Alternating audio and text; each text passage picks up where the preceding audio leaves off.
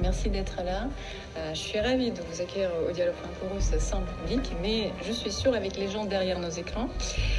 vous êtes écrivain, historien français, spécialiste de l'histoire du consulat et du Premier Empire, également directeur de la Fondation Napoléon depuis presque une vingtaine d'années. Les relations entre euh, la Russie et l'Europe sont euh, mouvementées, c'est ce qu'on peut dire, surtout en ce moment.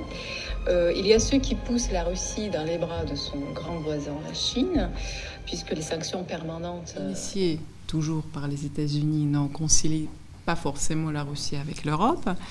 Euh, il y a ceux qui ont encore une pensée gaulienne et qui euh, considèrent que la Russie est un partenaire indispensable de l'Europe et en particulier euh, de la France et qui pensent que c'est une, vraiment une union stratégique et culturelle. Et c'est pour ça nous sommes aujourd'hui avec vous pour regarder en profondeur comment les liens ont été tissés entre la Russie et l'Europe et c'est pour ça vous êtes là et on est très heureux euh, de vraiment de vous écouter euh, avec beaucoup d'attention et pour peut-être avoir vos questions.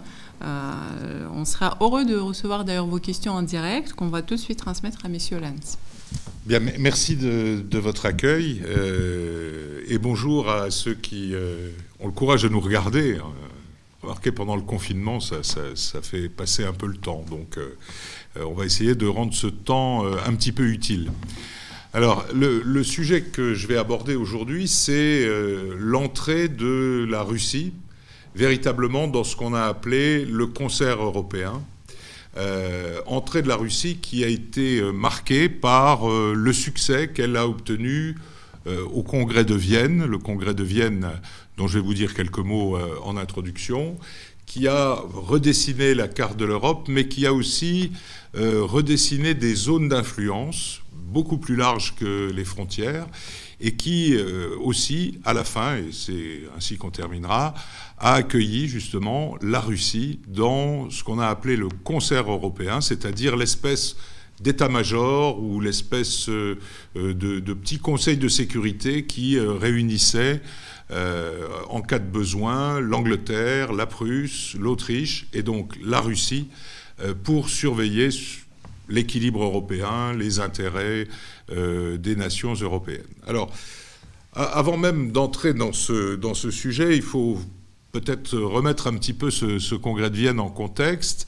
Euh, le congrès de Vienne intervient, comme vous le savez, à la fin du, règne, du premier règne de Napoléon. Napoléon est vaincu en 1814. Il abdique au mois d'avril. Euh, le gouvernement français est alors confié euh, aux frères de Louis XVI qui montent sur le trône sous le nom de Louis XVIII. Et euh, à la fin du mois de mai 1814, la France, désormais royale, signe un traité de paix avec ses vainqueurs. C'est ce qu'on appelle le traité de Paris du 30 mai 1814. On reviendra sur les différents points de ce traité. Dans les articles de ce traité, il en est un qui précise que on vient de régler grosso modo les problèmes qui se posent à l'Europe et que, mais maintenant, il reste à ben, entrer dans les détails, à redécouper les frontières, peut-être à créer euh, un nouveau droit international. Et donc, cet article du traité prévoit que les puissances se retrouveront à Vienne à partir de l'automne. Au départ, il était prévu que ce soit au mois de juillet, puis on a reporté ça à l'automne pour s'occuper de tous ces problèmes européens et de rétablir ce qu'on appelait alors l'équilibre européen versus la prépondérance d'une nation, en l'espèce la France, sur le continent. Alors ce congrès va durer à peu près neuf mois. Il commence avec l'arrivée des ambassadeurs au mois d'octobre. Il est 1814. Euh, il est officiellement ouvert en novembre 1814 euh, et il va s'achever, il s'achèvera le 9 juin 1815 par la signature de ce qu'on appelle l'acte final du Congrès de Vienne, qui est donc le, traité final qui comporte euh, plusieurs centaines d'articles, qui est un texte qui a été très difficile à écrire et qui est extrêmement compliqué à comprendre, mais c'est donc cet acte-là qui, en quelque sorte, met fin aux guerres de la Révolution euh, et de l'Empire. Alors, pour ceux qui connaissent bien la période, vous aurez noté que entre novembre et juin 1815, il y a un tout petit événement qui concerne la France qui se déroule, c'est le retour de Napoléon, sa, remontée vers Paris, son retour sur le trône qui se termine trois mois plus tard à la bataille de Waterloo, 18 juin 1815. Donc, vous voyez, l'acte final du Congrès a été signé le 9, comme si d'ailleurs Napoléon n'existait pas. On a continué euh, à négocier après son retour à Paris. Alors, quels sont les objectifs euh, de ce congrès? D'abord, euh, les objectifs sont de euh, réunir l'ensemble des États du continent, il va y avoir à peu près 110 délégations étatiques qui vont venir à Vienne, plus des groupes de pression, ce qu'on appelle aujourd'hui des lobbies, plus des curieux, plus des artistes, plus des aventuriers et aussi beaucoup d'aventurières. On n'aura malheureusement pas le temps euh, d'entrer dans ce type de détails pendant euh, ma, courte intervention. Donc réunir l'ensemble des puissances, leur faire d'abord redessiner la carte de l'Europe. Entre 1792, début des guerres de la Révolution, et 1815, euh, ben, des États ont disparu, de nouveaux États ont été créés, et la chute du système continental français fait que euh, ben, il faut bien que les peuples habitant ces contrées euh, aient un gouvernement et on décidera au fur et à mesure que ce sera un souverain qu'il faut leur donner et non pas un gouvernement, par exemple, républicain, comme au fond peu de gens le souhaitaient à ce moment-là en Europe. Ça représente sur à peu près 170 millions, 180 millions d'Européens de l'époque, à peu près 11 millions d'habitants, c'est-à-dire une très forte proportion, qui n'ont pas de souverain. Donc euh, il va falloir discuter pour euh, se distribuer les âmes, comme euh, on disait à l'époque. Alors, autant de monde, autant de délégations, on pense qu'à peu près 100 000 personnes sont venues à Vienne à l'occasion du congrès. Alors, ils n'étaient pas tous des négociateurs, mais vous voyez que cette ville, qui comptait à peu près 250 000 habitants, a été submergée par la foule la foule des diplomates, certes, mais toute cette foule que je vous décrivais tout à l'heure, des groupes de pression, des aventuriers, euh, etc. Alors, tous les États sont représentés au Congrès, je vous disais tout à l'heure, sauf un État européen important à l'époque, qui est l'Empire ottoman. Et nous verrons plus tard que ça a beaucoup d'importance euh, pour la politique russe, parce que l'Empire ottoman euh, était à l'époque, et très probablement dans le conflit des intérêts l'est encore aujourd'hui, un des adversaires principaux euh, de la Russie, on va dire dans le sud européen, Balkans, accès à la Méditerranée, mais on aura l'occasion d'en parler tout à l'heure. Donc tous ces États, on va bien sûr pas les mettre autour d'une table pour discuter, ce sont les grands vainqueurs de Napoléon, la Russie, l'Autriche, la Prusse et l'Angleterre qui décident de prendre le Congrès en main et de le diriger avec ce qui s'est appelé le directoire euh, du Congrès, qui est lui-même placé sous la présidence du chancelier autrichien Metternich.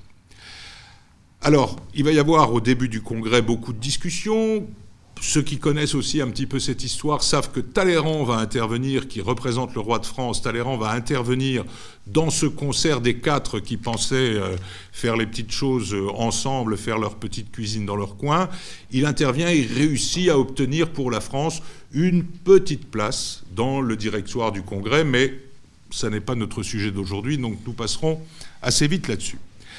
Alors, ces, délégations des quatre grandes puissances sont toutes dirigées non pas par leurs souverains, même si beaucoup de souverains sont là, euh, sont dirigées par un ministre ou un ambassadeur qui a été nommé euh, par le souverain. C'est ainsi que euh, la délégation autrichienne est dirigée par Metternich, la délégation anglaise est dirigée par Castlereagh, la euh, délégation prussienne est dirigée par Hardenberg, qui est le chancelier autrichien, et la délégation russe est dirigée par le secrétaire d'État aux Affaires étrangères, qui sera bientôt euh, ministre des Affaires étrangères, qui est Nesselrode. Je crois qu'on dit Nesselrode euh, en russe.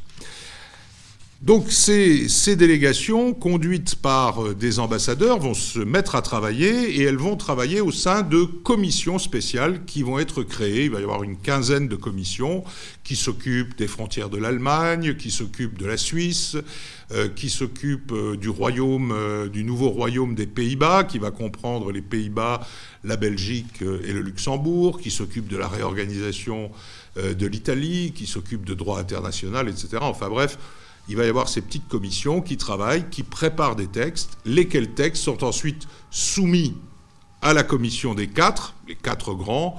Parfois la France y est associée, parfois on fait entrer aussi l'Espagne, parfois on fait entrer le Portugal, mais enfin, grosso modo, ce sont les quatre grands qui vont euh, diriger le Congrès. Donc on pourrait dire, tout est en place, la mécanique va se mettre en marche. Tout le monde est bien sûr de bonne volonté, comme c'est toujours le cas dans les discussions diplomatiques, mais en réalité, il ne va rien en être pour deux raisons. La première, c'est que euh, dans euh, les trois des quatre grandes délégations, le souverain se trouve à Vienne. Alors bien sûr, l'empereur d'Autriche habite Vienne, donc il est normal qu'il y soit, mais euh, le tsar, l'empereur de Russie, Alexandre Ier, a décidé de venir à Vienne pour surveiller les travaux du Congrès.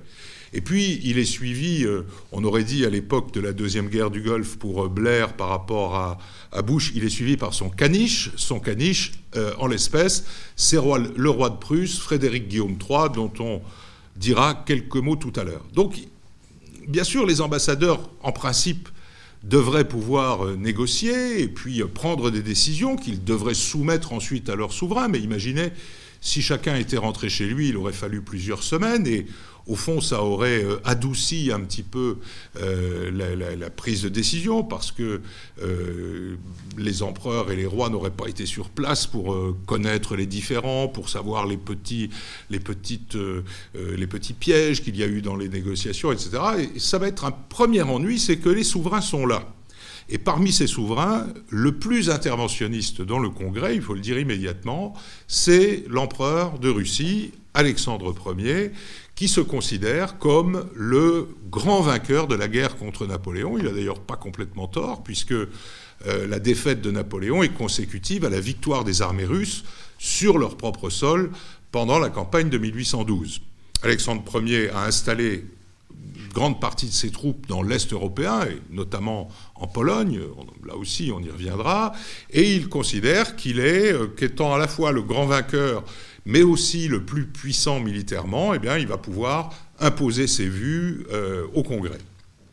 Euh, Alexandre Ier est un des grands acteurs de ce congrès. Il est venu à Vienne avec, son épouse, avec son frère, avec une très très large délégation. Je suis en train d'essayer de vous retrouver un petit peu la composition de la délégation russe. Euh, c'est une délégation qui est, donc je vous le disais, conduite par Nesselrod, qui a 34 ans, c'est un tout jeune homme qui doit tout à son empereur et donc qui n'a absolument aucune raison euh, de le contredire, en tout cas de le contredire à tout bout de champ. Et puis c'est une, euh, comment dire, une délégation qui est un peu composée de briques et de broc. Alors vous savez sans doute qu'à l'époque, les hauts officiers russes, une grande partie de la haute administration, de la haute administration russe, sont euh, entre les mains ou ont été confiés soit à des militaires allemands, dans le meilleur des cas baltes, comme euh, on disait à l'époque. Euh, l'administration a été confiée à de, grands penseurs, de grands stratèges administratifs, mais dont beaucoup ne sont pas russes. Et tout ce petit monde va se retrouver à Moscou avec euh, ses petites, bah, ses petites envies personnelles, on va dire. Par exemple, Capodistria, qui est un qui est dans l'entourage du, tsar, il est grec, on va dire, enfin, il est grec dans ce que sera la, Grèce un petit peu plus tard, et finalement, un de ses buts secondaires à lui, ce serait au fond que les orthodoxes grecs puissent obtenir une forme d'indépendance. Euh, il y a aussi un général qui s'appelle euh, de Stackelberg, qui est l'ancien euh, ambassadeur de Russie en Autriche, et qui est flanqué de son prédécesseur, Razumovski. Razumovski a été lui aussi ambassadeur de Russie à Vienne, mais il est resté à Vienne au lieu de rentrer ensuite à Saint-Pétersbourg. Donc ça fait déjà on va dire, deux ambassadeurs en Autriche qui sont présents, un grec de l'autre côté, et puis le tsar qui aime bien avoir autour de lui euh, euh, à la fois ses choses et ses gens, euh, a fait venir son médecin qui s'appelle Ofrek, il a fait venir euh, son archiviste qui s'appelle Bulgakov pour qu'il écrive euh, son histoire. Il a fait venir des généraux, Uvarov, Tchernichev, le fameux Tchernichev qui est son euh, favori, si l'on peut dire. On verra passer les princes Dolgorouki, Volkonsky, Troubetskoy. il va y avoir quand même quelques conseillers d'État pour s'occuper des dossiers, par exemple Novotsiltsev, que vous connaissez probablement. Et puis encore un petit bout de tous ces étrangers, on va dire, ces gens qui ne sont pas russes, et qui interviennent dans la diplomatie du pays. C'est le cas par exemple de l'ARP, qui est suisse, c'est l'ancien précepteur d'Alexandre Ier qui l'accompagne à Vienne. Il y a là le polonais Czartoryski qui a une double casquette, si l'on peut dire. Il est à la fois euh, un, grand politicien polonais, puis il est aussi euh, euh, l'amant de l'impératrice, ce que, l'empereur d'ailleurs sait et qui ne le dérange pas, pas totalement. Il a à ses côtés un Français, le duc de Richelieu, qui va venir à plusieurs reprises au Congrès. Le duc de Richelieu, c'est un émigré qui a été gouverneur d'Odessa, où je crois qu'on a conservé encore aujourd'hui sa statue. Et lorsqu'il sera nommé plus tard Premier ministre de Louis XVIII, Louis XVIII dira On a très bien fait de nommer le duc de Richelieu, car c'est le Français qui connaît le mieux la Crimée. Euh, donc on le voit, une délégation qui est un petit peu, euh, euh, qui est un peu, comment dire, de briquet de broc, un petit peu incohérente. on pourrait encore ajouter Pozzo di Borgo, qui est un Corse, qui a connu les Bonaparte dans sa jeunesse, qui est leur ennemi personnel. L'ambassadeur à Stuttgart, Golovkin, va venir lui aussi ici, il va conseiller von Gott, etc. Une délégation très très très nombreuse. Euh, dont quelques membres, et notamment euh, ceux que je viens, de, citer, sont accrédités pour le Congrès, ce qui fait qu'il va y avoir il n'y aura pas une véritable politique rectiligne des diplomates russes à ce moment-là, et ça va permettre à l'empereur de Russie, Alexandre Ier, de prendre le pouvoir sur sa délégation et de mener presque directement euh, les négociations, ce qui, à l'époque, est absolument exceptionnel. C'est impensable. Hein de nos jours, on voit, euh, au moment des G20, etc., les chefs d'État discuter euh, et prendre des décisions entre eux. Dans la diplomatie de cette époque-là, c'était absolument impossible, c'était même inconcevable. Eh bien, ça va se passer pour la première fois euh, à Vienne, puisque sa délégation est un peu de briques et de broc, eh bien, le tsar va prendre les choses en main, et prendre les choses en main à sa façon, avec des objectifs extrêmement précis dont on va dire quelques mots. Alors, grosso modo, le congrès va se, dérouler de façon très lente pendant les premiers mois. On se met en place, on s'observe. Vous savez que on ne négocie pas à ce moment-là face à face. Hein. Il n'y a pas de grande réunion où les diplomates sont autour d'une table. On échange des notes. Ce qui fait d'ailleurs l'intérêt de la documentation du Congrès de Vienne, c'est que on connaît l'évolution de la position sur tel ou tel sujet de chacun des euh, participants, euh, bon, à condition d'accepter de lire des centaines, des centaines, voire des milliers de pages. Hein. L'idée globale, c'est non pas d'écraser la France et puis de redistribuer l'Europe entre les puissances restantes, c'est bel et bien de rétablir ce qu'on appelle l'équilibre européen. Alors l'équilibre européen, c'est une notion que tout le monde adore, bah, l'équilibre européen, d'abord, c'est un, très joli mot, c'est un très beau concept. On ne peut pas être contre quelque chose qui s'appelle l'équilibre européen. Alors cet équilibre européen euh, ne veut pas dire euh, qu'on est là seul, toujours euh, entre amis, qu'on a effacé complètement les, comment dire, les, vieilles traditions diplomatiques, les vieilles ambitions des uns et des autres. Non, ça veut dire que simplement on va diviser l'Europe entre plusieurs puissances moyennes qui vont se mettre d'accord entre elles pour organiser le reste, hein, en quelque sorte. Alors ça, c'est une théorie qui est portée euh, toujours par la délégation britannique. Alors, il faut quand même dire quelques mots des Anglais, parce que bien sûr, si sur le terrain, les Russes, les Autrichiens et les Prussiens ont gagné la guerre, il a fallu la financer. Euh, il a fallu avoir beaucoup de constance depuis 1792 euh, pour poursuivre les coalitions contre la France et la seule puissance qui y est parvenue, c'est l'Angleterre. Pourquoi? Parce que l'Angleterre est déjà à l'époque le pays le, plus riche du monde, et puis parce que l'Angleterre a un intérêt vital à ce que l'Europe ne soit pas dominée par une seule puissance, et sûrement pas par la France à cette époque-là, et que par conséquent, euh, pour éviter l'hégémonie ou la prépondérance française en Europe, ben, il va falloir lui faire la guerre, et comme l'Angleterre n'a pas d'armée, elle fait faire la guerre aux autres, et elle paye. Alors les Anglais ont beaucoup, beaucoup, beaucoup payé. Ils se sont, comme jamais, impliqués dans les affaires euh, européennes à partir de la fin de 1813, lorsque le ministre des Affaires étrangères, Castlereagh, arrive au quartier général des Alliés, il se rend compte que rien n'est prêt finalement pour négocier. C'est-à-dire qu'on a le plus petit dénominateur commun, faire chuter Napoléon, mais après, on ne sait pas quoi faire. On a tous l'expérience des, opérations internationales de ces dernières années, où on sait très bien ce qu'il faut faire demain, mais où personne n'a réfléchi à ce qu'on va faire dans 15 jours ou dans 3 semaines. Comment est-ce que, après avoir fait chuter euh, tel dictateur sur les côtes de la Méditerranée, on va réorganiser le pays après et ne pas le laisser se plonger dans le chaos? Alors, les négociateurs de 1814, figurez-vous, ils y ont pensé. Et donc, dès avant la chute de Napoléon, ils se mettent à réfléchir à commencer des petites négociations qui aboutissent donc au fameux traité de Paris dont je vous parlais tout à l'heure, mais qu'il faut aller préciser ensuite à Vienne.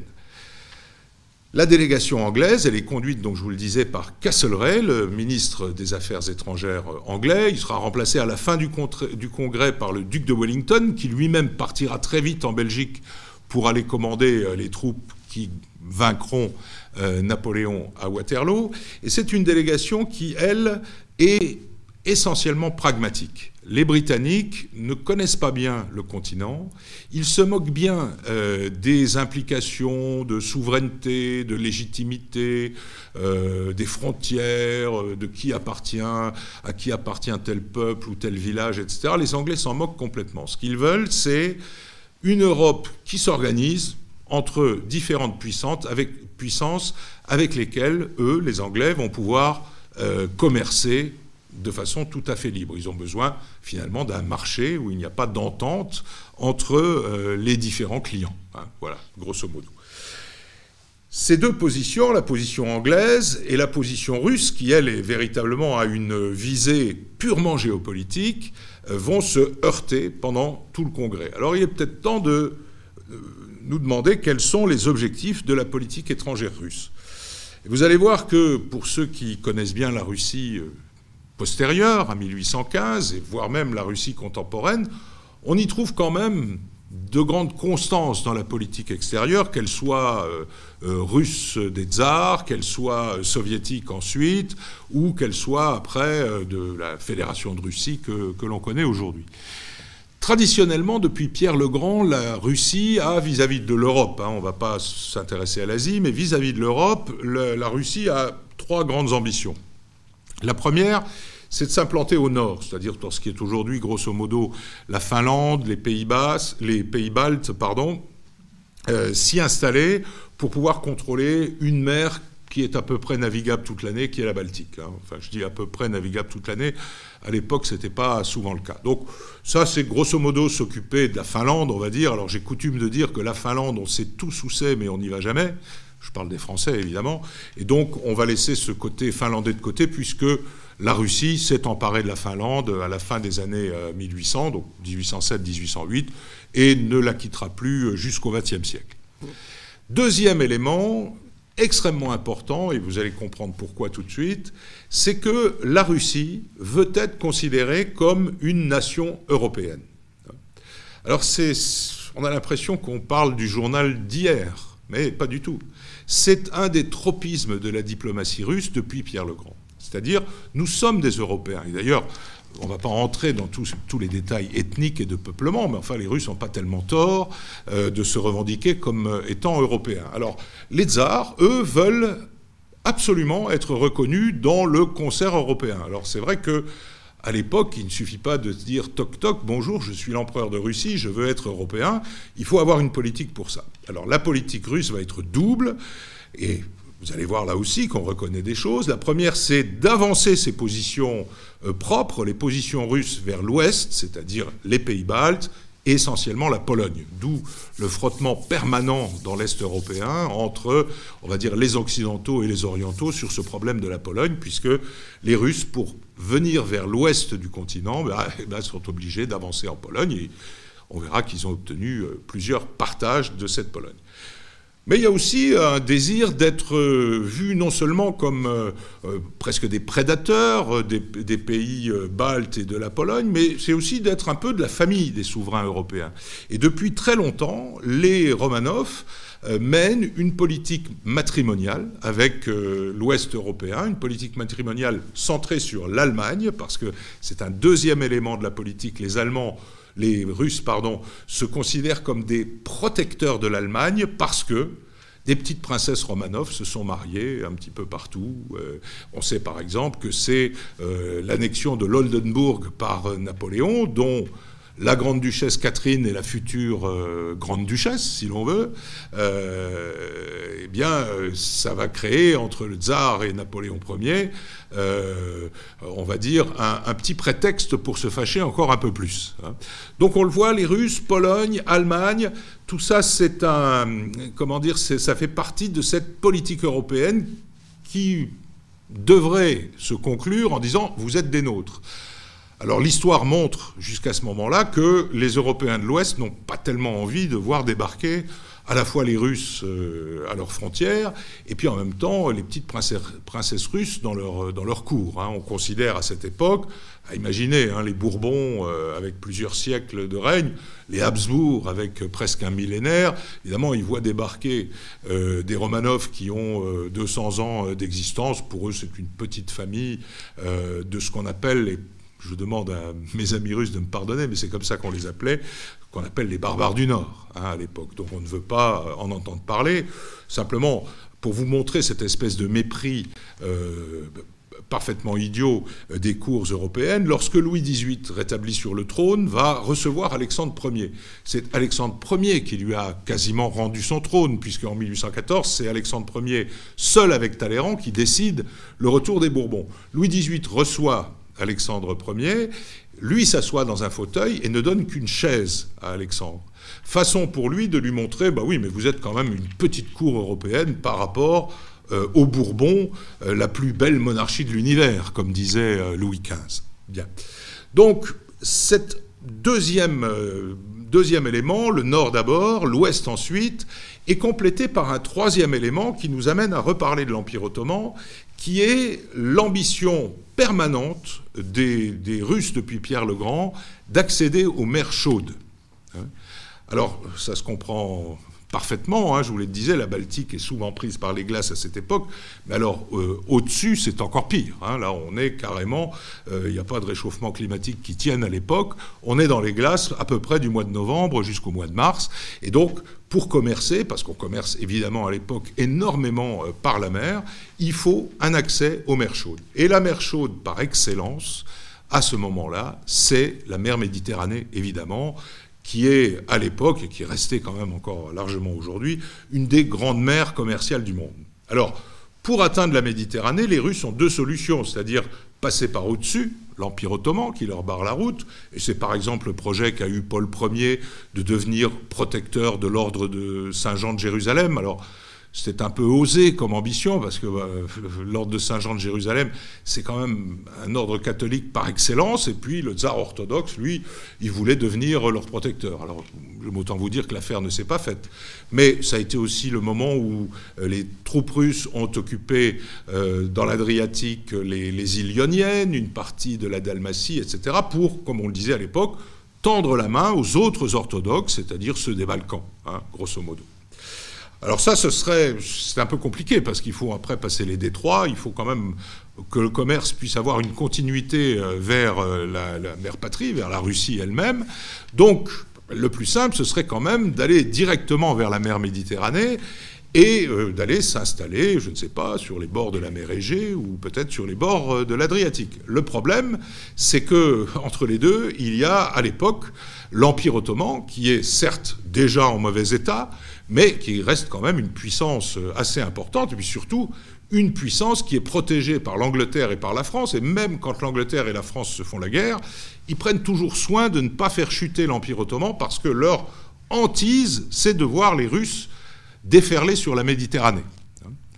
Alors, l'Empire ottoman et la Russie, au XVIIIe et au XIXe siècle, sont, on va dire, je ne dis pas qu'ils sont en guerre tout le temps, mais enfin, ils sont quand même très très souvent en guerre. Et dans la période de la Révolution et de l'Empire, là, on peut le dire, ils sont quasiment en état de guerre permanent. Les Russes ont euh, obtenu la Moldavie, la Valachie, grosso modo un petit bout de Bulgarie actuelle et un, petit, et un gros morceau de la Roumanie. Napoléon les a obligés à rendre ces territoires à l'Empire ottoman euh, au moment du traité de Tilsit en 1807. Puis on s'est refait la guerre encore une fois jusqu'en 1812. Et quand les Russes ont senti que les Français allaient envahir la Russie, ils ont fait la paix avec l'Empire ottoman, mais sans régler leur problème d'accès à la Méditerranée. Donc le tsar arrive à Vienne en se disant, on va aussi régler ce problème-là, et on va dire, s'il ne veut pas immédiatement la mort de l'Empire ottoman, ce que voulait Catherine II, soit dit en passant, s'il ne veut pas immédiatement la mort de l'Empire ottoman, il se dit, bah, je vais quand même essayer de récupérer quelques petites positions euh, en Méditerranée pour préparer l'avenir. C'est essentiellement les îles ioniennes hein, que veut récupérer euh, le tsar à l'époque. Alors voilà, voilà un petit peu euh, le programme que le tsar a en tête, et bien que nous soyons dans une grande réunion diplomatique, le tsar ne va pas uniquement employer des moyens de négociation pour ça. Et alors là, il faut qu'on entre dans une chose un petit peu compliquée dans le congrès de Vienne, mais qui est fondamentale parce que à la fois la question dont nous allons parler a bloqué le congrès pendant de nombreux mois, et puis au moment où elle a été résolue, elle a débloqué le congrès jusqu'à la fin, et là on a réussi à passer euh, tous les accords. Alors, ce problème, c'est le problème de la Saxe et de la Pologne. Et les deux problèmes vont être liés par le Congrès. Pourquoi? Pourquoi? Parce que le tsar Alexandre, je vous le disais tout à l'heure, ou l'empereur Alexandre, devrais-je dire, l'empereur Alexandre a un petit caniche qui le suit partout depuis 1807. Et ce petit caniche, c'est le roi de Prusse, Frédéric Guillaume III.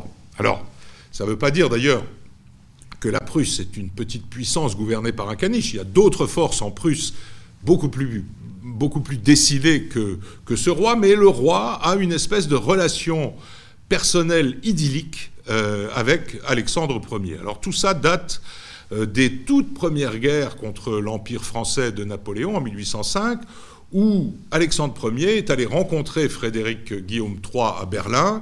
Les deux hommes se sont plu. La femme du roi a beaucoup plu à Alexandre, hein, qui, est, qui est un des plus grands séducteurs de l'époque. Euh, et puis ils se sont fait des serments de fidélité, des petits bisous devant le tombeau de Frédéric le Grand, où, à la lueur des flambeaux, dans une scène absolument euh, lugubre, ils se sont jurés euh, fidélité, alliance jusqu'à la fin des temps.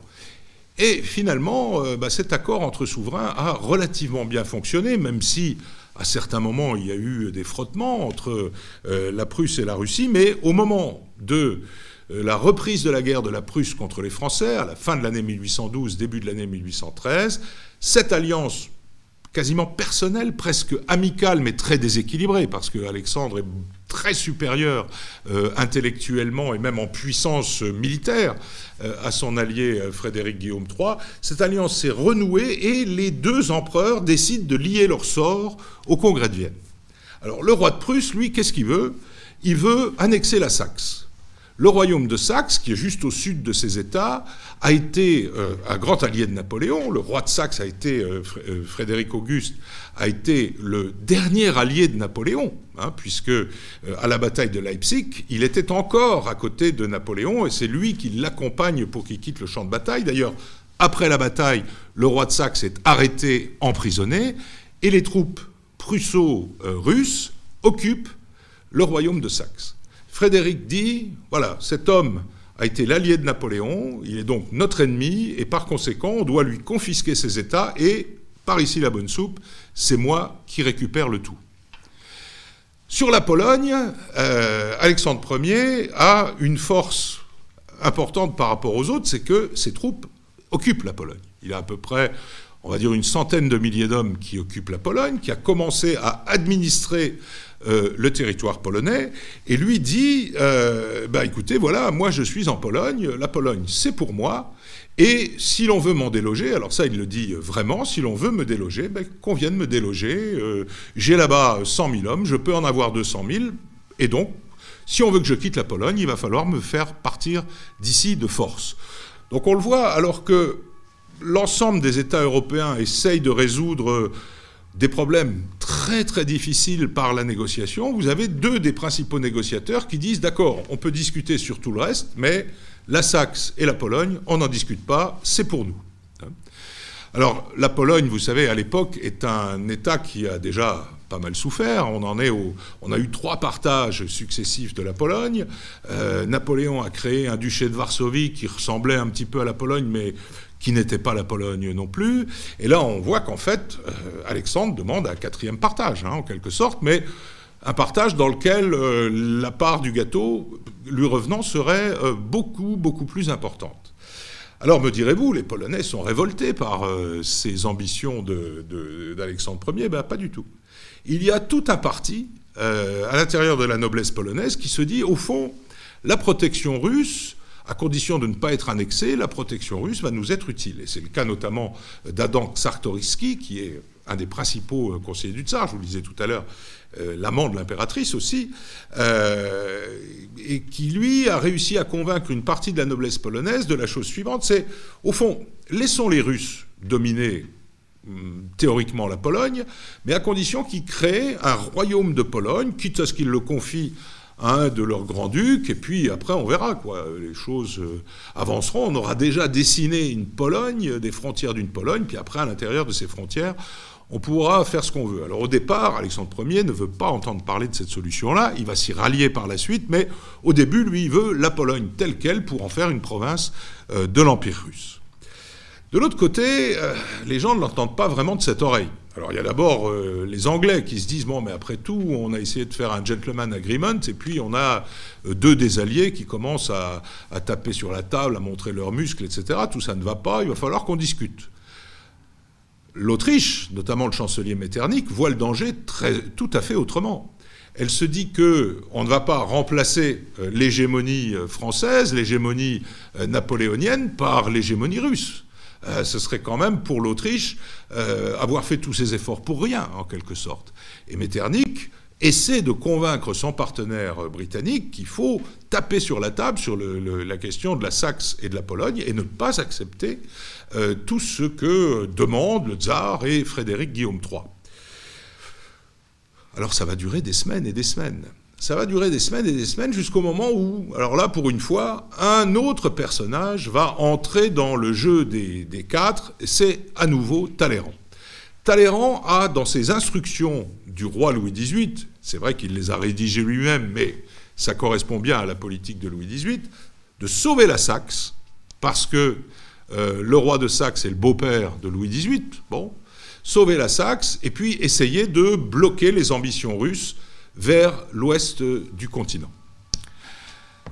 Et Talleyrand va aller voir les deux autres. Il va aller voir Metternich et il va aller voir Castlereagh pour leur expliquer que si on cède sur la Saxe et sur la Pologne, eh ben, on va remplacer une hégémonie par une autre. L'alliance russo-prussienne va dominer l'Allemagne d'un côté, mais aussi dominer l'Est du continent, et qui sait, demain, s'en prendre à l'Empire ottoman pour lui prendre les territoires balkaniques et l'accès à la Méditerranée. Alors, ça va finalement euh, fonctionner, et c'est bizarrement Talleyrand, donc le représentant de la puissance vaincue, qui va fédérer les autres.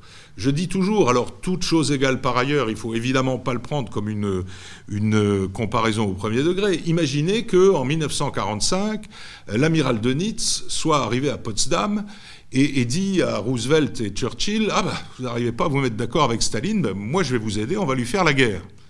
Hein, c'est évidemment euh, inimaginable. Eh bien, c'est exactement ce qui se passe euh, en 1814. Euh, Talleyrand convainc les autres qu'il faut taper du poing sur la table, qu'il faut absolument que les Russes et les Prussiens entendent raison si on veut réorganiser l'Europe, et donc, eh ben, à la limite, il faut leur faire la guerre.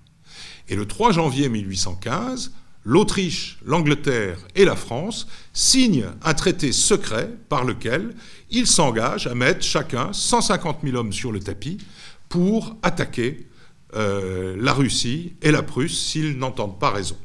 Alors le traité va rester secret, il sera connu un petit peu plus tard, mais le traité euh, devient secret et là, dans les réunions un petit peu festives du Congrès de Vienne, euh, tout le monde a compris que les choses se raidissent. Et on a un témoignage de première main sur euh, ces opérations. Ce sont les rapports du, directeur de la police de Vienne, qui s'appelait Hager, et qui a des centaines d'espions partout, jusque dans les alcôves, jusque dans les femmes qui vont dans la couche d'Alexandre Ier, qui en fait une consommation industrielle.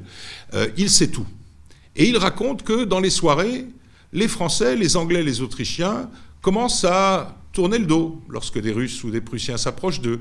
On commence à se parler de façon un peu plus nette, si bien que tout le monde se rend compte que on n'est quand même pas loin de la grande crise, c'est-à-dire qu'au lieu d'avoir ce, ce, immense congrès, la plus grande réunion diplomatique de tous les temps à l'époque, au lieu d'avoir ce congrès qui réglerait bon an mal an tous les problèmes, on va tout droit vers la séparation de l'Europe en deux. Et finalement, on va, après avoir frôlé la guerre, mais là aussi, il faudrait entrer dans les détails, on n'est quand même pas sûr qu'ils seraient allés vraiment jusqu'à faire la guerre, mais enfin, euh, euh, ils ont menacé suffisamment sérieusement pour que tout le monde, il y ait un petit électrochoc et qu'on se dise, bon allez, on va discuter. Et là, le tsar va à nouveau mener la danse, mais il va mener la danse de façon peut-être pas très délicate par rapport à son, son fameux frère Frédéric Guillaume III, puisque finalement, il va demander au Congrès de dissocier le problème de la Saxe du problème de la Pologne. Alors vous pensez bien que ça ne fait pas tellement plaisir à Frédéric Guillaume III, il se retrouve à peu près tout nu euh, face aux autres puissances, et il va être obligé de céder. Non, il n'annexera pas la Saxe, il en prendra un tiers seulement, ce qui est déjà beaucoup, hein, la Saxe n'est pas un très très grand État, euh, et on rétablira Frédéric Auguste de Saxe sur euh, son trône. Alors, les Prussiens sont quand même pas, pas très, très, très contents et on peut se dire qu'il va se passer la même chose vis-à-vis des Russes. Eh bien, pas du tout. Pas du tout.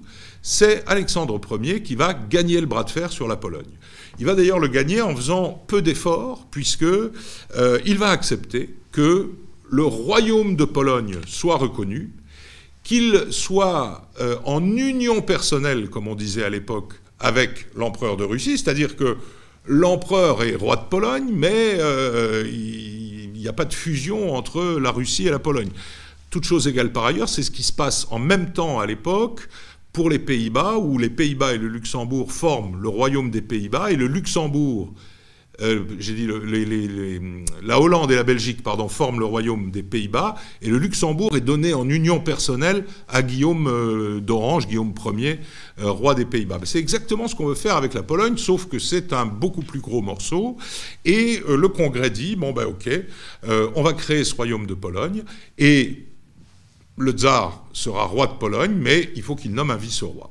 Et le tsar nommera Constantin, son, frère, euh, vice-roi de Pologne, et au fond, presque, on va dire, tout le monde est content. D'abord, on a réglé ce problème polonais qui euh, empoisonne les relations internationales depuis 50 ans, hein, c'est-à-dire... Euh, bon, les Polonais veulent un état, un état, on leur en donne un. Bon, alors c'est pas exactement l'État qu'ils souhaitaient, hein, j'aime autant vous le dire, enfin que beaucoup d'entre eux souhaitaient, mais n'empêche que ça y est, l'État existe.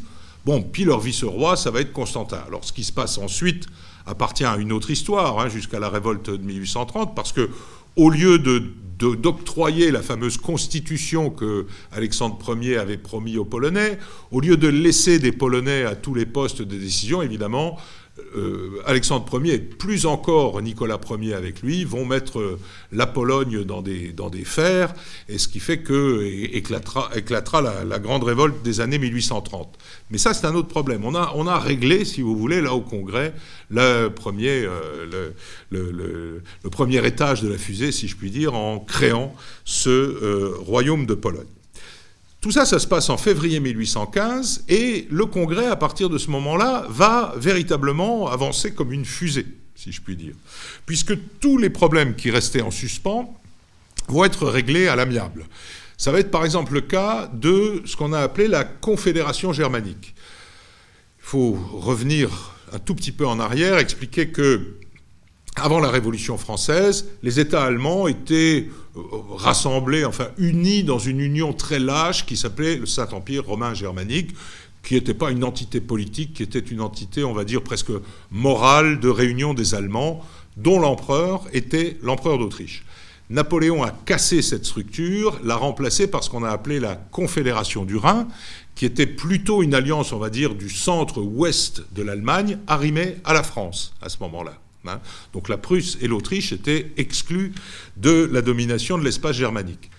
Au moment du congrès de Vienne, évidemment, euh, il n'y a plus la France pour dire euh, l'Allemagne c'est pour moi, il y a la Prusse et l'Autriche. Et là, les deux se mettent d'accord, et là, la Prusse y gagne un petit peu, puisque on va créer ce qu'on appelle une confédération germanique, avec des règles très, très, très spécifiques de fonctionnement, qui sera présidée par l'Autriche, donc l'empereur d'Autriche, mais dont le numéro 2 sera euh, la Prusse, ce qui fait qu'on reconnaît une espèce de euh, comment dire, j'allais dire challenge, mais ça ne se dit pas en français, une espèce de face-à-face euh, austro-prussien qui va se terminer là aussi en 1866 euh, à Sadova.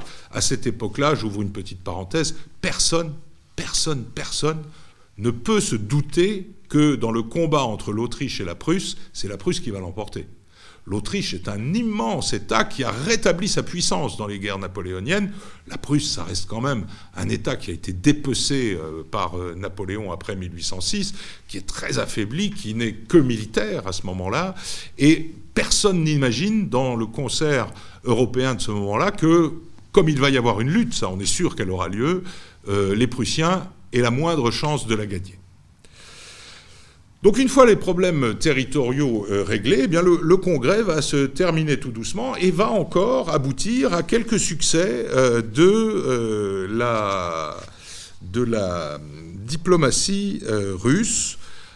quand même, son grand succès, redisons-le, c'est l'affaire de la Saxe et de l'Autriche et, de la, et de la Pologne. Alors, pour bien comprendre en quoi, mis à part ce règlement territorial, la Russie remporte un grand succès diplomatique euh, au Congrès de Vienne, il faut juste rappeler ce qu'a été le Congrès de Vienne au niveau de ses résultats. Hein.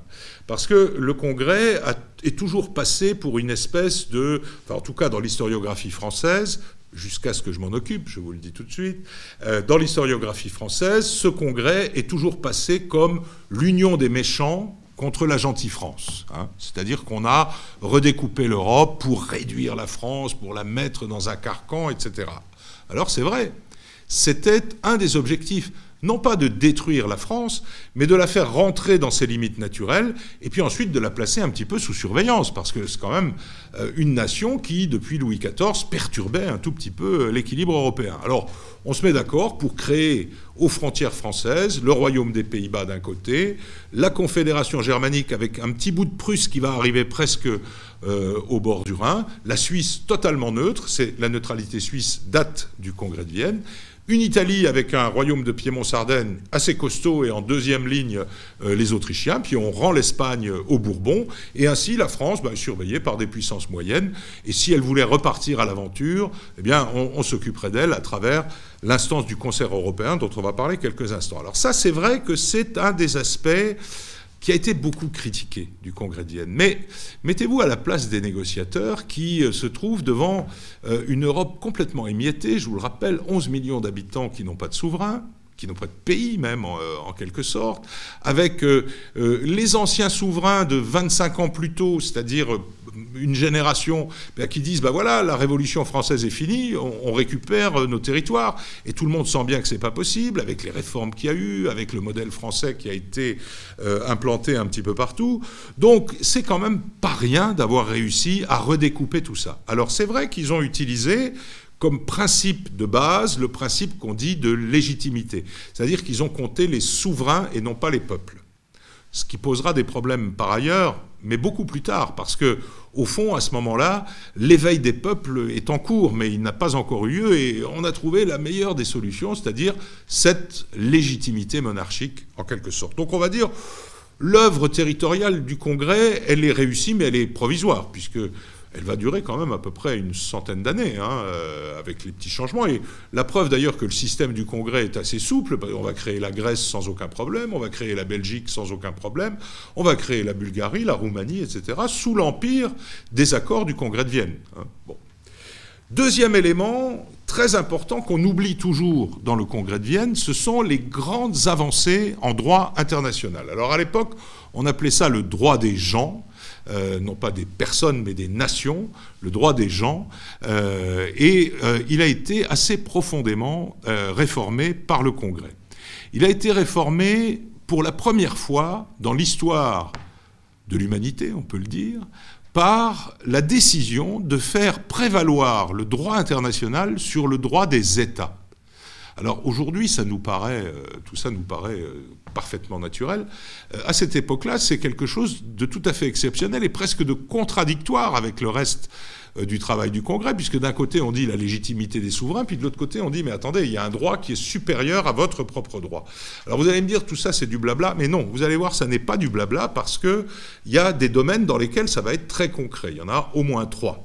Le premier, c'est euh, la création d'un droit diplomatique. Alors vous allez me dire, tout ça, c'est un, oui, c'est des trucs pour savoir comment on danse, dans quel sens se tourne la valse, etc. C'est pas vrai. Rappelez-vous, pour les plus anciens d'entre nous, pas très loin d'ici, euh, au centre de conférence internationale, lorsqu'on commençait les négociations sur la paix au Vietnam entre les États-Unis et le Vietnam.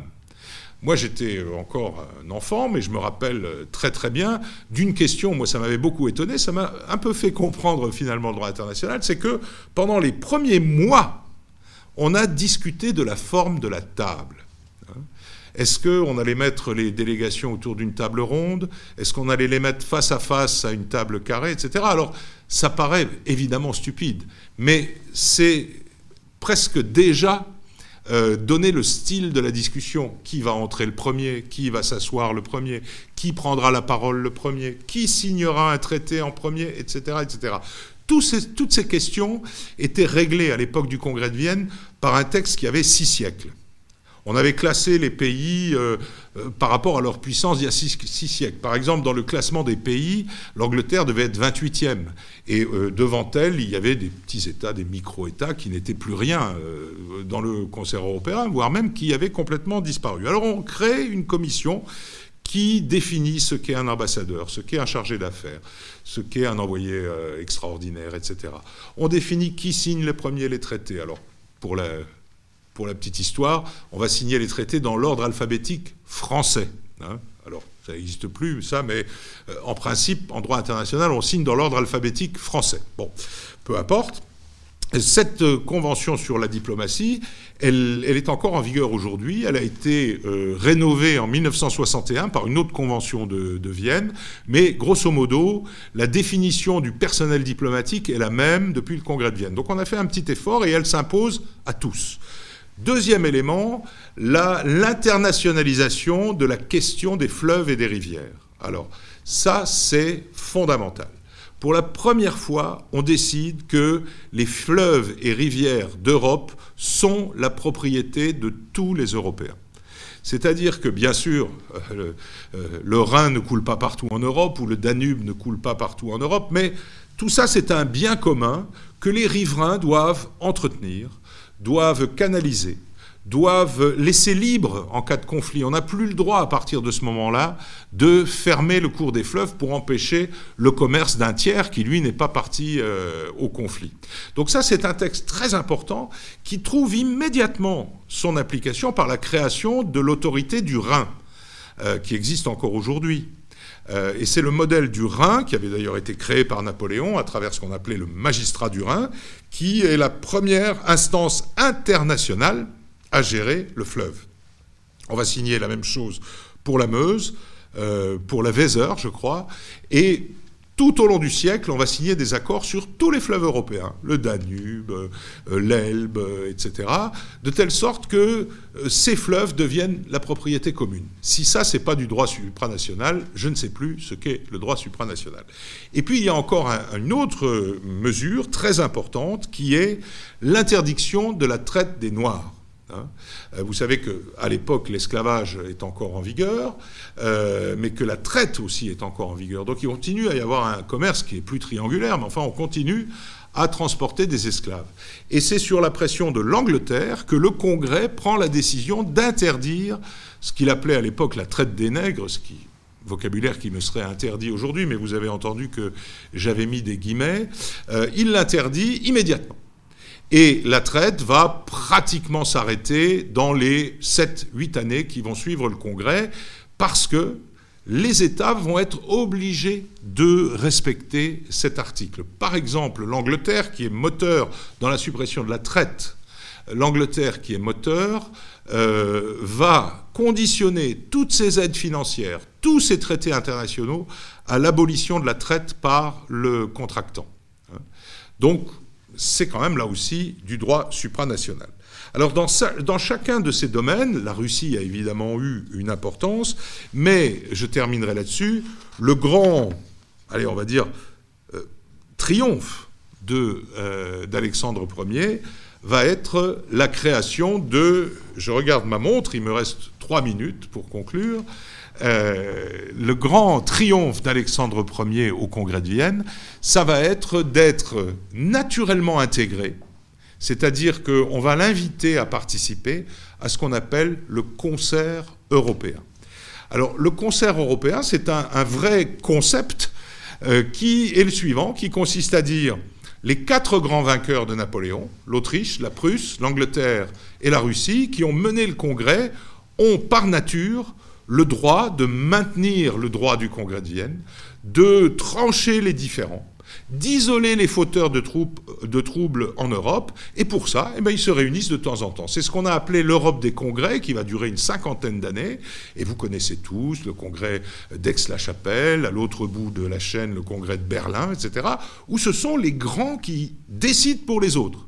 Ça aussi, c'est supranational. On y invitera la France en 1818, l'Italie en 1851, on va passer de 4 à 6, mais ce qui est quand même le plus important, c'est que la Russie fait partie du concert européen. Elle fait partie du concert européen à égalité avec les autres. Imaginez, 20 euh, ans plus tôt, les barbares du Nord, ces Romanov qu'on méprisait, ces gens-là ne sont pas européens on va les repousser aux marges asiatiques, comme euh, on disait certains textes à cette époque, c'est un véritable succès diplomatique d'Alexandre Ier, qui fait dire que, certes, le grand vainqueur du Congrès, on n'a pas le temps d'en parler, puis j'en parlerai à l'Alliance franco-anglaise, le grand vainqueur du Congrès, euh, c'est l'Angleterre, évidemment, mais le deuxième grand vainqueur du Congrès, c'est la Russie. Elle a obtenu tout ce qu'elle voulait. Elle garde la Finlande, elle garde la Pologne, euh, elle a euh, pas tout à fait un accès en Méditerranée, mais elle se rend bien compte que les Européens vont laisser tomber euh, l'Empire ottoman tout en lui donnant la garde des détroits. Et puis, cerise sur le gâteau, si l'on peut dire, Alexandre Ier est déclaré européen, et la Russie avec lui, puisqu'il va faire partie de ce concert européen.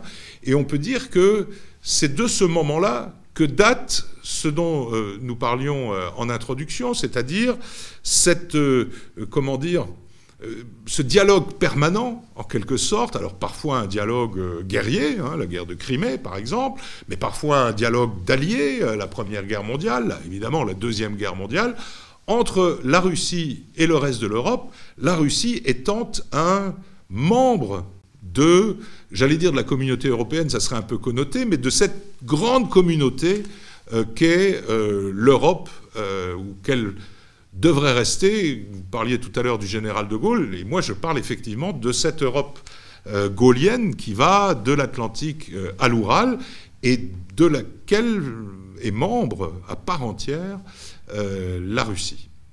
Voilà, je pourrais passer à de l'actualité, mais je crois que j'ai assez fatigué euh, nos auditeurs comme ça pour euh, ce soir. C'est passionnant. Je pense que les gens vous écoutent avec beaucoup d'intérêt et c'est pour ça qu'il a des questions qui arrivent. Euh, l'empereur Alexandre était-il sincère dans son affection au début de sa relation avec Napoléon Effectivement, il y a cette espèce de légende qui veut que, à Tilsit, les deux empereurs qui se sont effectivement embrassés, qui se sont effectivement fait des mamours et des guili-guili, soient tombés pratiquement sous le charme l'un de l'autre. Alors, il faut quand même reconnaître que, et là aussi, les Napoléoniens ont toujours un peu de peine quand je le dis, même à Tilsit, Alexandre Ier s'est montré fin diplomate.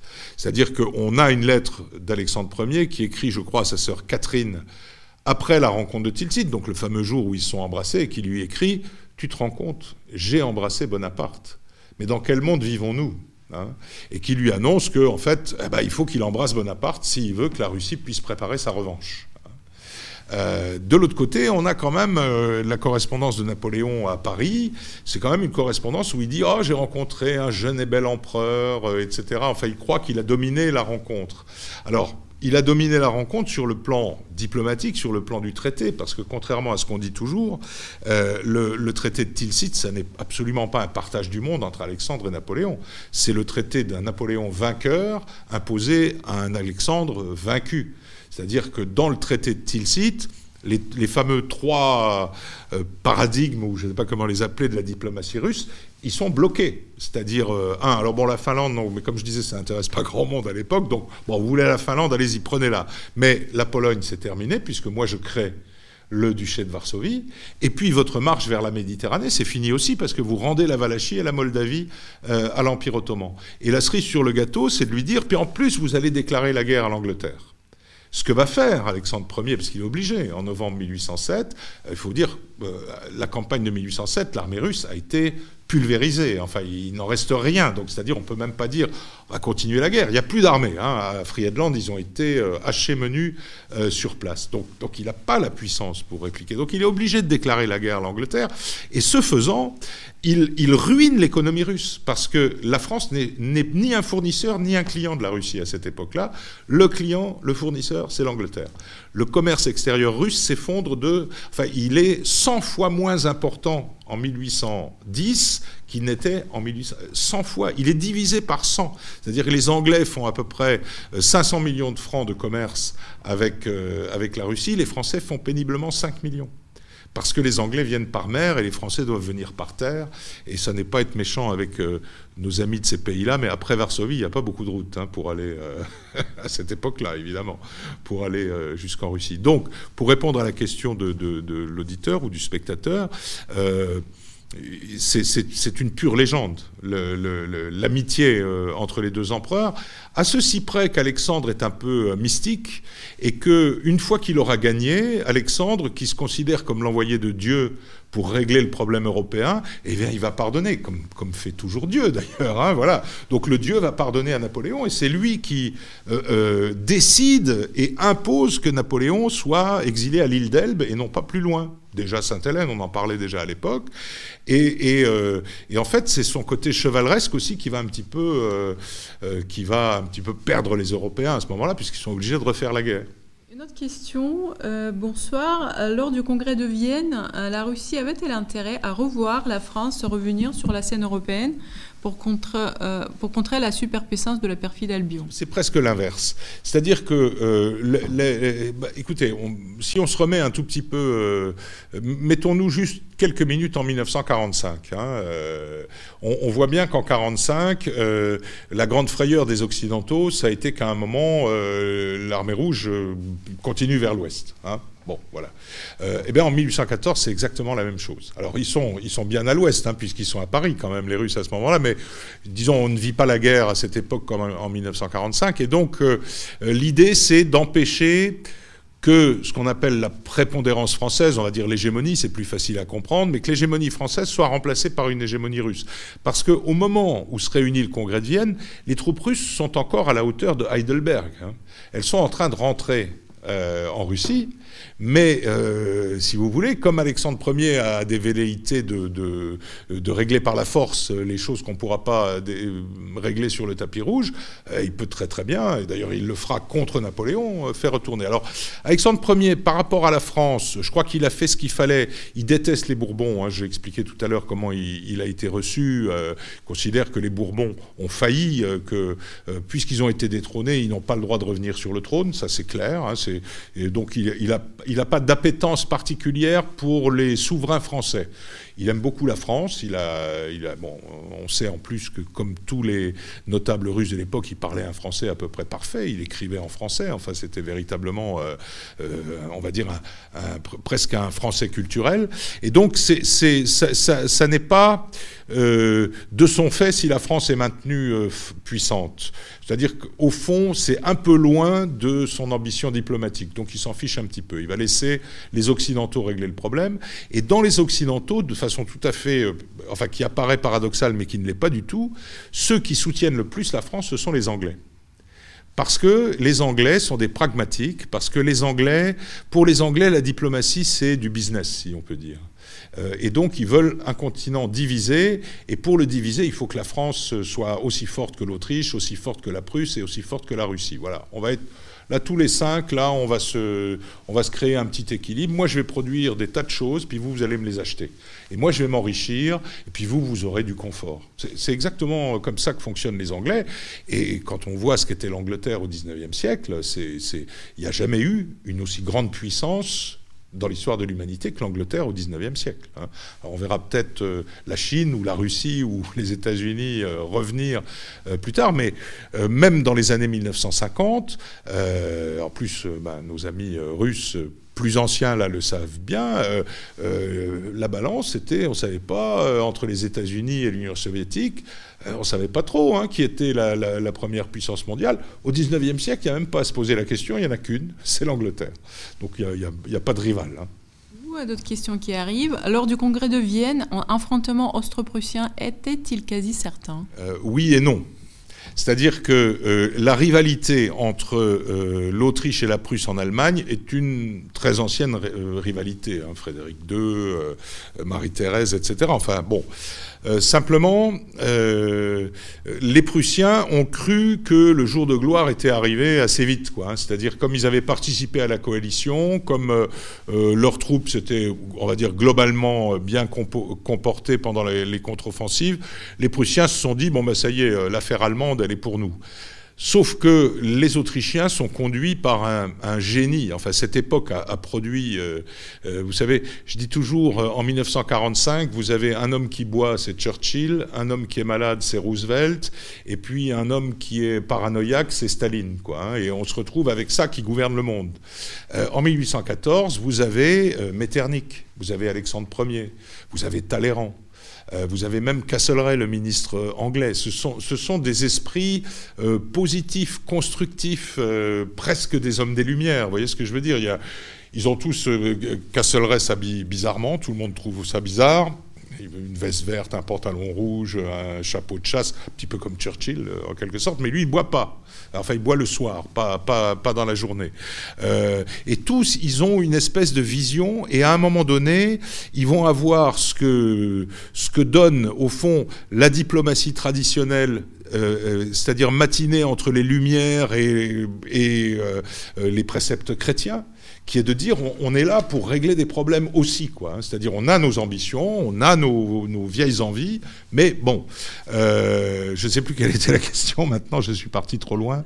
Euh, affrontement entre l'Autriche et... Voilà, alors cet affrontement euh, entre l'Autriche et la Prusse, il est jugulé par la création de la, Confédération germanique. D'abord, en, ne récupérant, en ne récupérant pas la Saxe, la, la Prusse prend un coup sur la tête. C'est-à-dire elle a compris que le reste de l'Europe commence à se méfier d'elle. Hein. Et donc, euh, euh, parce, que, parce que les Prussiens sont très militarisés, alors on n'a pas parlé, mais dans l'entourage d'Alexandre Ier, il y a aussi le fameux Stein, là, qui est un, Prussien qui va ensuite passer du côté des Prussiens et qui est véritablement euh, l'homme qui veut créer une Allemagne prussienne. Hein, voilà. Alors celui-là, on va l'éliminer complètement, Alexandre d'abord, et puis même on va obliger les Prussiens à s'en séparer, mais tout le monde a compris que le gros le gros affrontement qu'il va y avoir au centre de l'Europe, et l'Allemagne, c'est, enfin, l'espace germanique, c'est le, cœur de tous les problèmes de l'Europe depuis toujours. Hein.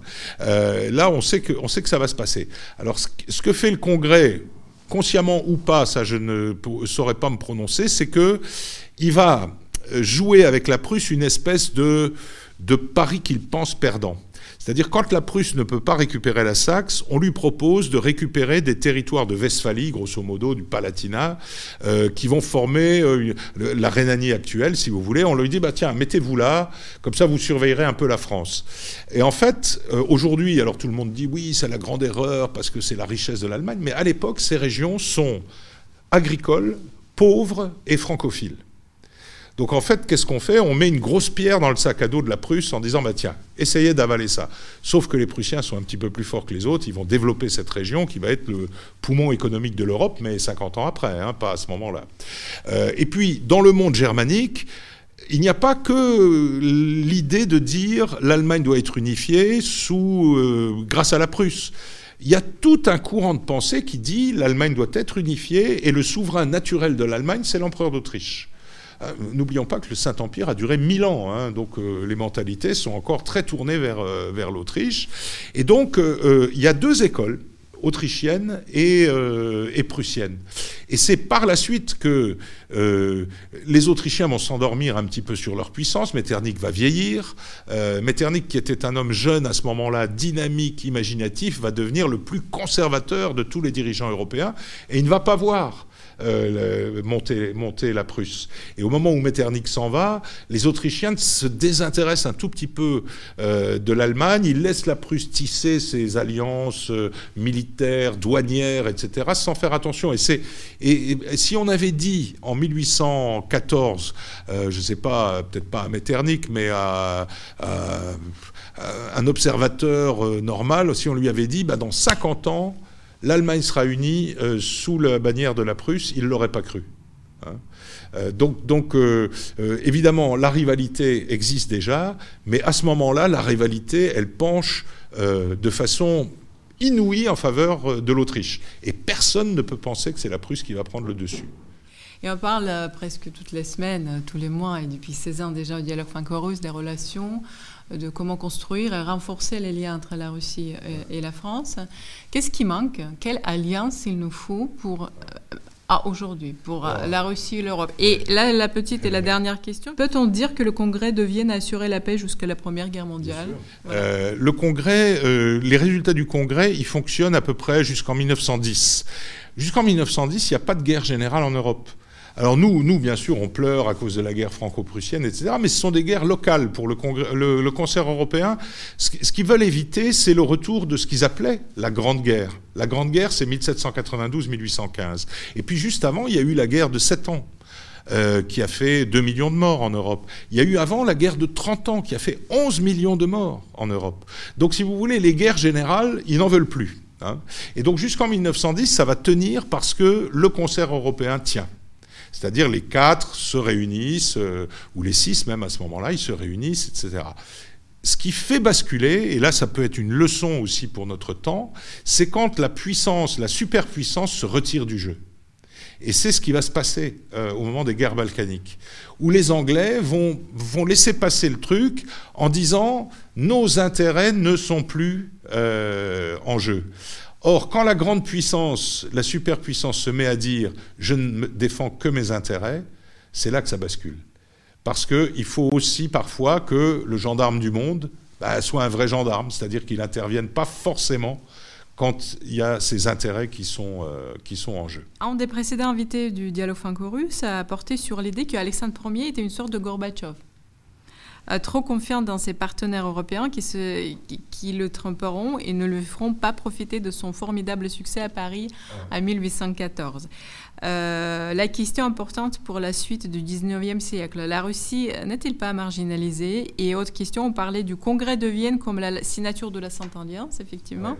Euh, catholique, protestant, orthodoxe, y a-t-il un quel sens euh, Alexandre Ier, Gorbatchev, non, parce que Alexandre Ier euh, est double. C'est un personnage très compliqué. D'ailleurs, il faut, aller lire la biographie que lui a consacrée à Marie-Pierre Ray. C'est un personnage qui est à la fois euh, qui est adoré par les peuples de l'Ouest parce qu'il est, il se donne des allures de libéral. Rappelez-vous l'occupation de Paris, c'est presque un moment de fête. Enfin, je veux dire, euh, la France est vaincue. Pour la première fois depuis euh, le XVIe siècle, euh, l'ennemi entre à Paris et puis Alexandre transforme ça en fête. C'est-à-dire, ça se passe très bien. Il donne des ordres pour que les gens adorent les Cosaques. Euh, ça, ça, ça, bon, alors ça boit un petit peu, ça, ça se bagarre. Seulement que les Cosaques respectent. Les voilà, voilà. Il a donné des ordres, lui. Voilà, voilà. Ce qui n'était pas le cas des Prussiens. Les Prussiens voulaient tout brûler, mais lui, quand même. Par rapport aux barbares. Oui, les barbares du Nord, mais c'est une expression totalement euh, datée au XVIIIe siècle. Mais on parlera de l'actualité, j'ai deux petites choses à vous dire après. Mais donc, voilà, ça c'est la première chose. En revanche, dans son pays, c'est absolument pas un, homme de réforme. Hein. Speransky, qui était son, son ministre des réformes, il le renvoie comme un malpropre à partir du moment où il s'aperçoit que ça remet en cause euh, le, le, comment dire l'unité du pouvoir impérial, enfin j'exagère un tout petit peu, mais enfin les réformes vont trop loin et donc il, l'écarte. C'est-à-dire qu'il est très libéral à l'extérieur et très dur euh, à l'intérieur, où il fait très peu de réformes. D'abord, il faut quand même reconnaître qu'entre 1812 et euh, on va dire 1815-16, il n'est pas beaucoup à la maison, Alexandre Ier. Hein. il n'est euh, pas là. Hein. donc c'est le personnel traditionnel qui gouverne la Russie, etc., et qui n'engage pas les réformes. C'est un petit peu, euh, c'est un petit peu comment dire, la plaie de, pardonnez-moi de m'occuper d'histoire russe, mais vu, de mon point de vue, c'est un peu la plaie des empereurs de Russie, c'est-à-dire qu'ils ont tous un cœur généreux, ils ont tous des intentions de réforme, et puis, euh, il n'y en a pas beaucoup qui réforment. Quoi. Euh, bon, et en plus, ceux, qui réforment, on les assassine, donc c'est quand même très, très, euh, c'est quand même très, très, très embêtant. Donc, je ne pense pas que la Russie se soit faite piéger dans le Congrès. Je crois qu'elle a obtenu le maximum qu'elle pouvait obtenir.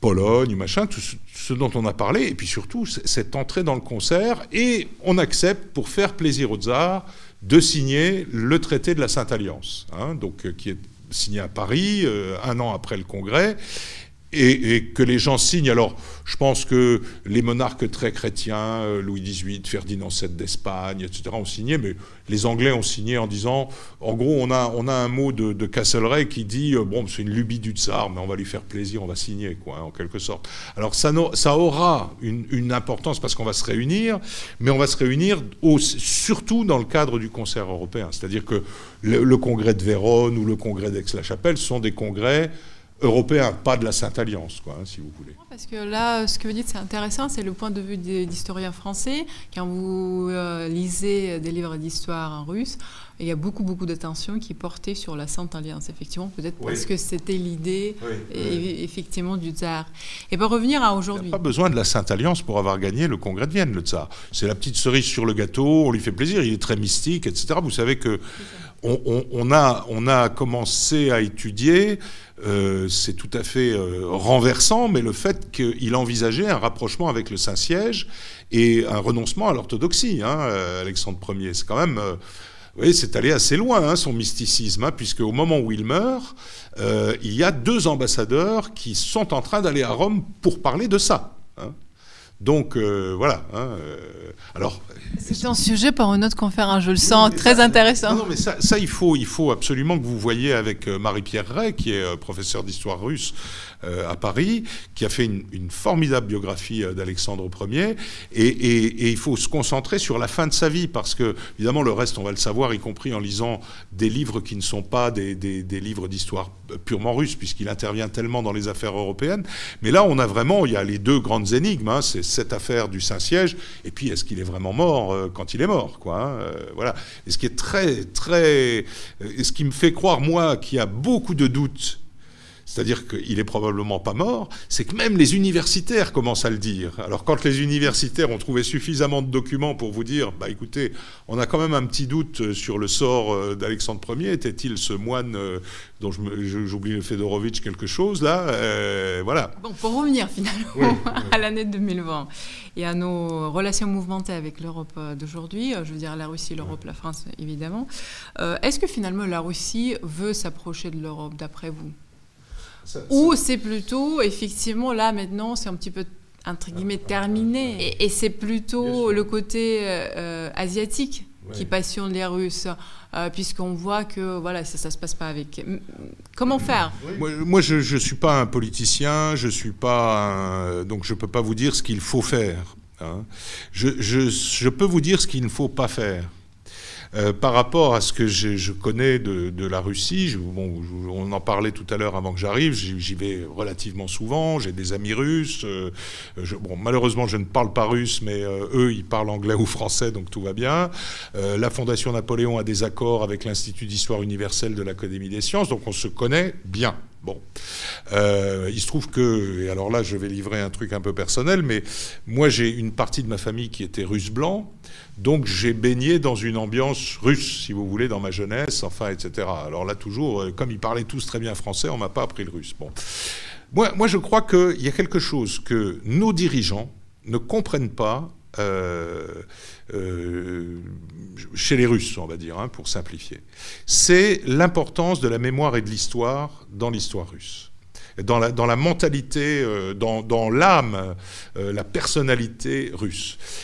Et l'exemple de l'erreur la plus manifeste, la plus capitale, la plus absurde, c'est par exemple de ne pas aller fêter le 9 mai à Moscou nos dirigeants ne se rendent pas compte que ce n'est pas le président Poutine qu'ils gênent, c'est l'ensemble du peuple russe qu'ils insultent. Et ça, je, n'entends jamais, le seul qu'on entend un peu parler de ça, c'est Hubert Védrine, etc. Mais je veux dire, quand on va discuter avec des gens, il faut qu'on les connaisse un petit peu. Euh, et, punir, euh, croire qu'on punit M. Poutine euh, en n'allant pas au 9 mai, je, crois qu'on n'a rien compris. C'est-à-dire qu'on soude la nation russe autour de lui, et en plus, on, est, euh, comment dire, on est, euh, euh, on le paye après. Moi-même, qui suis ni, ni, pour l'un ni pour l'autre, je suis quand même plutôt pour une alliance franco-russe, évidemment. Bah, j'en ai entendu parler. Vous savez, alors c'était le 9 mai 2015, je crois, hein, qui était un anniversaire évidemment très particulier où tout avait été préparé pour que les choses se passent bien et où les chefs d'État n'y vont pas. Quoi, hein, je veux dire, mais pour moi, c'est une erreur. Euh, c'est, enfin, celui qui a conseillé ça au président de la République française euh, n'a rien compris à la Russie. Quoi, 2015, hein. C'était François Hollande. Alors c'est vrai que lui, il comprenait pas grand-chose à rien, mais, mais bon, euh, et qu'il était, il était entouré de, gens qui, qui, qui, allaient, qui allaient dans le sens de ses lubies, et, et ça n'est pas ça. Alors, donc moi, je crois déjà qu'il y a entre nos deux, alors c'est toujours des bien grands mots parce qu'on ne peut pas dire entre nos deux peuples, c'est souvent entre euh, des Parisiens, des Moscovites et des Saint-Pétersbourgeois, hein, je veux dire, mais bon, on sent quand même, il y a, y a, cet attrait pour la France en général, culture, machin, et chez nous, un attrait évident pour la Russie, euh, et je dirais pour l'âme de la Russie, voilà, ça c'est quelque chose d'assez général. Bon, ça ne fait pas une politique, ça. Mais ça permet déjà de commencer à discuter un petit peu et puis, euh, euh, et puis à essayer de se comprendre. Parce que la diplomatie euh, par les droits de l'homme, la diplomatie par les petites bougies qu'on allume et puis les petits nounours qu'on prend dans ses bras, c'est pas de la diplomatie. La diplomatie, c'est des rapports de force, c'est des intérêts, c'est des intérêts qui s'affrontent. Donc la diplomatie, son rôle est de régler des intérêts et pas d'imposer euh, à des gens qui n'en ont pas envie des modèles qui ne sont pas les leurs. Bon, euh, je suis très gaulliste en disant ça, mais c'est la vérité. Euh, et je pense par exemple que la question de la Crimée, bien sûr, est une question grave qu'il faut. Mais, mais si vous voulez, il ne faut pas se dire je ne parlerai plus jamais de ma vie au gouvernement russe parce que il a, a annexé la Crimée ou parce que les Russes sont revenus en Crimée. Quoi. Voilà. Bon.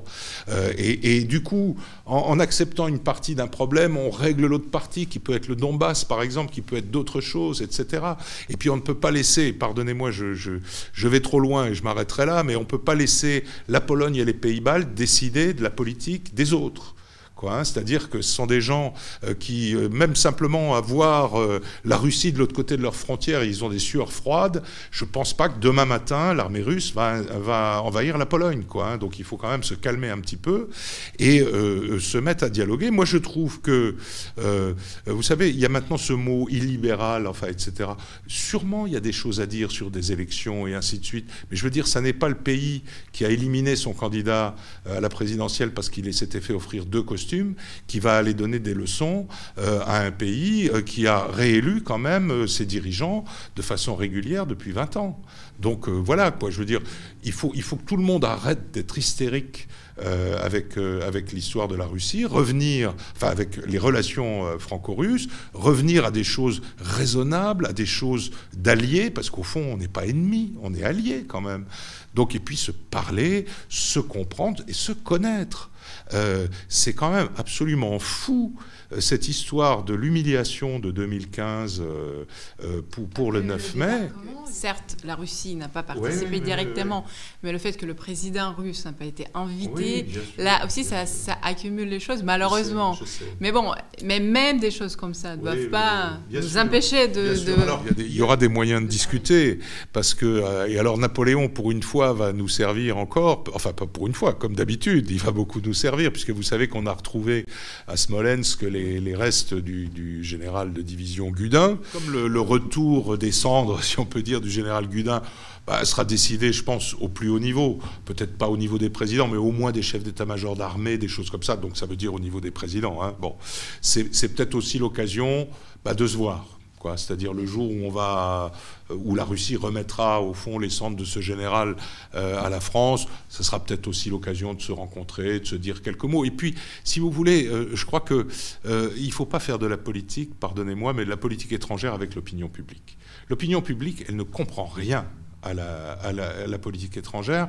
Pourquoi? Parce qu'elle n'est pas informée et parce qu'elle ne sait pas que la politique étrangère, ça n'est pas les petits nounours, les droits de l'homme, le machin, celui-là il est vilain, il y en a un qui est tombé dans l'eau, on va boycotter le pays, etc. C'est pas ça. Ça, ça regarde les peuples, ça, ça regarde pas les autres. On n'a pas à venir, en plus, juger ces choses-là qui sont, euh, qui sont internes au peuple quand on parle de politique étrangère. Si j'étais euh, militant d'une ONG, euh, je serais sans doute un militant, mais il faut quand même essayer de, se dire comment est-ce qu'on peut rendre cette relation, euh, d'abord lui redonner de la chaleur, ensuite la rendre utile la rendre utile. Parce que le jour où, vous, l'évoquiez tout à l'heure, puis je m'arrêterai sur la politique actuelle, mais le jour où les Russes sauteront dans les bras des Chinois, on dira mais qu'est-ce qu'on a fait pour que les Russes euh, ne, nous aiment pas à ce point-là pour aller s'allier avec les Chinois? Ben, Il sera trop tard pour y avoir pensé. Mais les Russes vous aiment, c'est ça ce qui est le plus important, il faut le tenir. Ah bah sur cela, sur cette note positive, on va terminer notre direct. Je vous remercie, c'était vraiment euh, passionnant. Euh, il y a des répliques et il y a beaucoup de remerciements euh, donc pour l'association et évidemment à Thierry Lenz. Se parler, se comprendre et se connaître, c'est l'objet du dialogue franco-russe. La Russie, c'est aussi l'Europe, mais c'est son reflet dans le miroir. Ça, c'est beau. il y a plein d'autres réactions et surtout remerciements. Merci beaucoup et à très bientôt peut-être pour un autre sujet passionnant.